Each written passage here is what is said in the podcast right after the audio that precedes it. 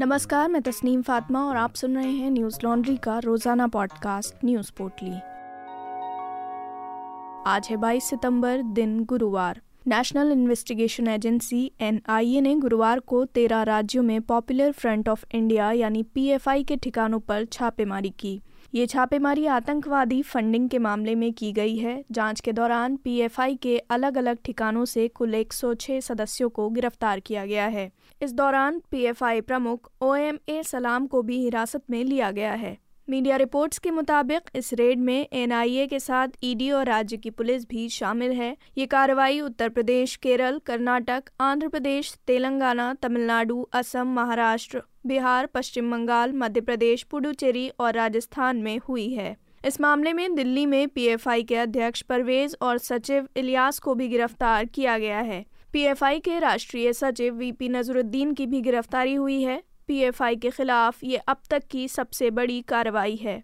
बता दें कि इस कार्रवाई में केरल से 22 लोगों को गिरफ़्तार किया गया है जबकि महाराष्ट्र और कर्नाटक से 20, आंध्र प्रदेश से 5, असम से 9, दिल्ली से 3, यूपी से 8 और राजस्थान से 2 लोग गिरफ़्तार हुए हैं। पीएफआई पर हुई कार्रवाई के विरोध में देश भर में कई जगह विरोध प्रदर्शन हुए। केरल के मल्लपुरम, तमिलनाडु के चेन्नई, कर्नाटक के मंगलुरु समेत कई जगहों पर पीएफआई के कार्यकर्ता सड़कों पर उतर आए। मीडिया रिपोर्ट्स के मुताबिक पीएफआई ने अपना पक्ष रखते हुए बताया, पीएफआई के राष्ट्रीय, राज्य स्तरीय और स्थानीय नेताओं के घरों पर छापेमारी की जा रही है। राज्य समिति कार्यालय पर भी छापे मारे जा रहे हैं। पीएफआई ने आगे अपने बयान में कहा कि उनकी आवाज़ दबाने के लिए ये कार्रवाई की जा रही है। सेंट्रल एजेंसी उन्हें प्रताड़ित कर रही है। जाँच अधिकारियों द्वारा पीएफआई की आधिकारिक वेबसाइट को भी बंद कर दिया गया है। बता दें कि पीएफआई झारखंड में समाज में सांप्रदायिकता फैलाने के आरोप में प्रतिबंधित है। पीएफआई ने इसके खिलाफ कोर्ट में अपील भी की है। वहीं केंद्र सरकार भी संगठन पर शिकंजा कसने की तैयारी में है। इस पूरे मामले में गुरुवार को गृह मंत्री अमित शाह की अध्यक्षता में एक उच्च स्तरीय बैठक भी बुलाई गई। इस बैठक में एनएसओ अजीत डोभाल, गृह सचिव अजय भल्ला और एनआईए के महानिदेशक भी शामिल हुए। दरअसल कुछ महीने पहले पटना में आतंकवादियों के एक बड़े नेटवर्क की जानकारी मिली थी, जिसमें 12 जुलाई को झारखंड दौरे के दौरान प्रधानमंत्री नरेंद्र मोदी पर हमले की प्लानिंग की गई थी। इसके लिए उन्हें 15 दिनों से ट्रेनिंग दी जा रही थी। पुलिस ने आतंकवादियों की इस प्लानिंग का पता लगाकर कुल तीन लोगों को हिरासत में लिया था।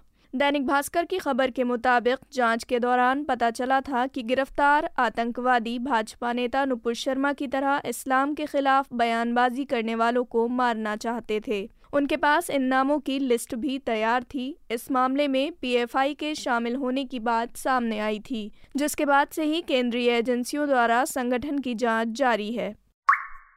पंजाब में आम आदमी पार्टी और पंजाब के राज्यपाल बनवारी लाल पुरोहित के बीच तनाव की स्थिति लगातार बढ़ती जा रही है। गुरुवार को आम आदमी पार्टी ने पंजाब में विधानसभा से लेकर राजभवन तक मार्च किया। ये मार्च बुधवार को राज्यपाल द्वारा विधानसभा सत्र रद्द करने के विरोध में किया गया। आम आदमी पार्टी की तरफ़ से अब मंगलवार को दोबारा विधानसभा सत्र बुलाने का प्रस्ताव पास किया गया है। ये फैसला गुरुवार को पार्टी की कैबिनेट मीटिंग में लिया गया। दरअसल आम आदमी पार्टी द्वारा विश्वास मत प्रस्ताव पेश करने के लिए विधानसभा का विशेष सत्र बुलाया गया था। आम आदमी पार्टी का आरोप था कि भाजपा ने पंजाब में भी पार्टी के विधायक खरीदने की कोशिश की है, जिसके चलते वो विश्वास मत पेश करके अपना बहुमत साबित करना चाहते थे। 13 सितंबर को राज्यपाल ने 22 सितंबर के लिए विशेष सत्र की अनुमति दे दी थी, लेकिन राज्यपाल द्वारा इस सत्र को अचानक रद्द कर दिया गया। राज्यपाल बनवारी लाल पुरोहित ने बयान जारी करते हुए कहा, विधानसभा के नियम सिर्फ़ सरकार के पक्ष में विश्वास मत पारित करने के लिए सत्र बुलाने की अनुमति नहीं देते, इसलिए सत्र को रद्द किया गया है। इस फैसले के विरोध में आम आदमी पार्टी ने मुख्यमंत्री भगवंत मान के नेतृत्व में पीस मार्च का आह्वान किया, इस जुलूस में पार्टी के बानबे विधायक शामिल हुए।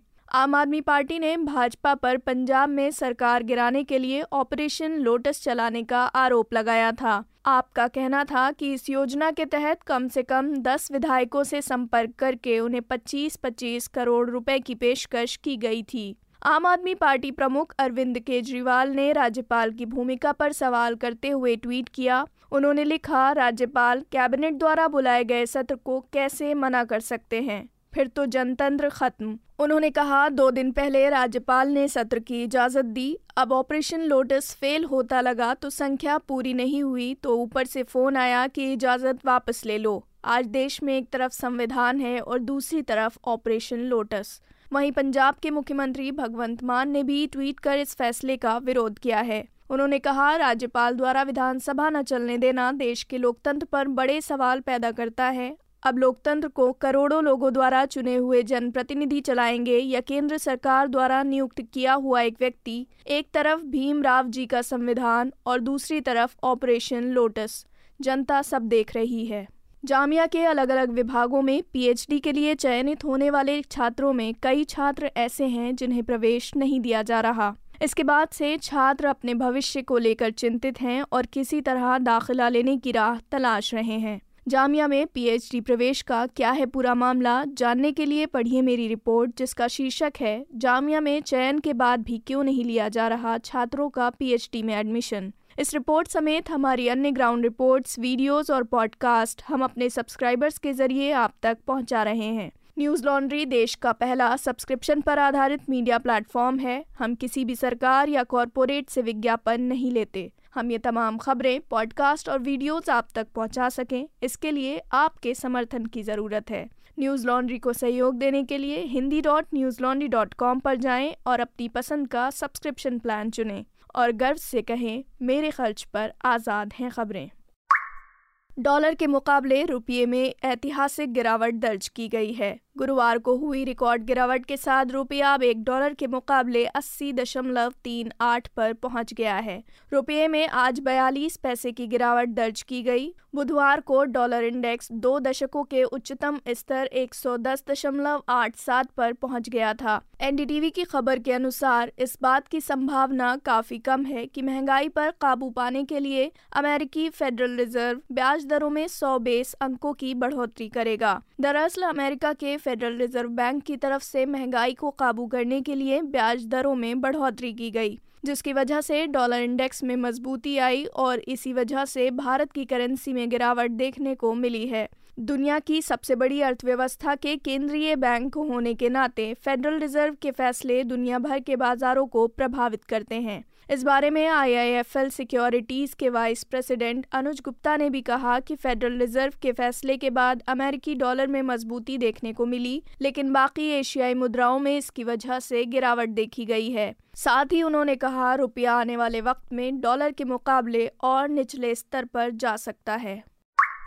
कर्नाटक हिजाब मामले में 10 दिनों तक चली सुनवाई के बाद सुप्रीम कोर्ट ने गुरुवार को अपना फैसला सुरक्षित रख लिया। अब सुप्रीम कोर्ट ये फैसला करेगा कि कर्नाटक में हिजाब बैन का आदेश सही है या नहीं। जस्टिस हेमंत गुप्ता और जस्टिस सुधांशु धूलिया की पीठ ने कहा कि जिनको लिखित दलीलें देनी हो, अभी भी दे सकते हैं।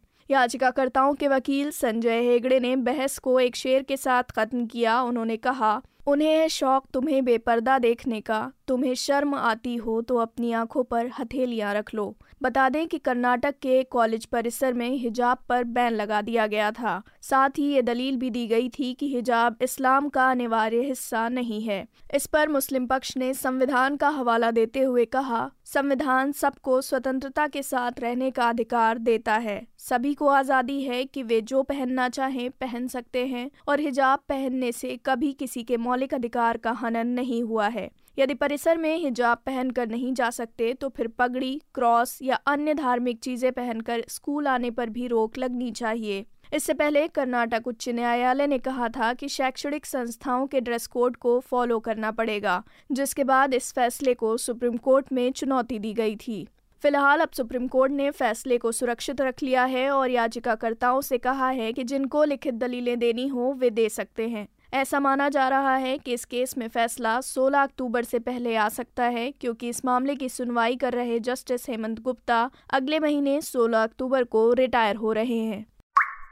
पिछले सप्ताह ईरान में 22 वर्षीय महसा अमिनी की हिरासत में हुई मौत के बाद से लगातार प्रदर्शन जारी हैं। इस बीच इंटरनेट वॉचडॉग नेट ब्लॉक्स के अनुसार ईरान ने सोशल मीडिया नेटवर्क इंस्टाग्राम और व्हाट्सएप पर रोक लगा दी है। साथ ही ईरान के मुख्य मोबाइल फ़ोन ऑपरेटर्स और एक अन्य कंपनी के नेटवर्क पर भी बड़ी इंटरनेट आउटेज की जानकारी मिली है। अल जजीरा की खबर के मुताबिक स्थानीय मीडिया से जानकारी मिली है कि इन प्रदर्शनों में अब तक छह लोगों की मौत हो चुकी है। इसके अलावा एक पुलिस अधिकारी और सरकार समर्थक हथियार बंद समूह के दो सदस्य भी मारे गए हैं। हालाँकि एक्टिविस्ट समूहों का कहना है कि मरने वालों की संख्या ज़्यादा भी हो सकती है। वहीं अधिकारियों ने सुरक्षा बलों द्वारा प्रदर्शनकारियों को मारने के आरोपों से इनकार किया है।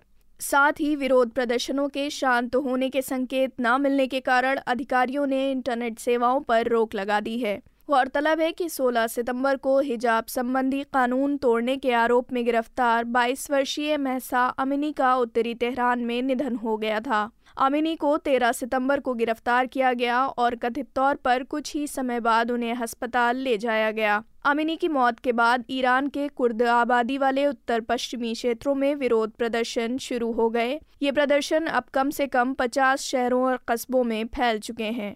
बता दें कि ईरान में 2019 में पेट्रोल की कीमतें बढ़ने को लेकर हुए प्रदर्शनों के दौरान एक हफ़्ते के लिए इंटरनेट सेवाएँ रोक दी गई थी। आज की पोटली में बस इतना ही। कल लौटेंगे खबरों की नई पोटली के साथ। नमस्कार। न्यूज़ लॉन्ड्री के सभी पॉडकास्ट ट्विटर आई और दूसरे पॉडकास्ट प्लेटफॉर्म पे उपलब्ध हैं। खबरों को विज्ञापन के दबाव से आज़ाद रखें। न्यूज़ लॉन्ड्री को सब्सक्राइब करें।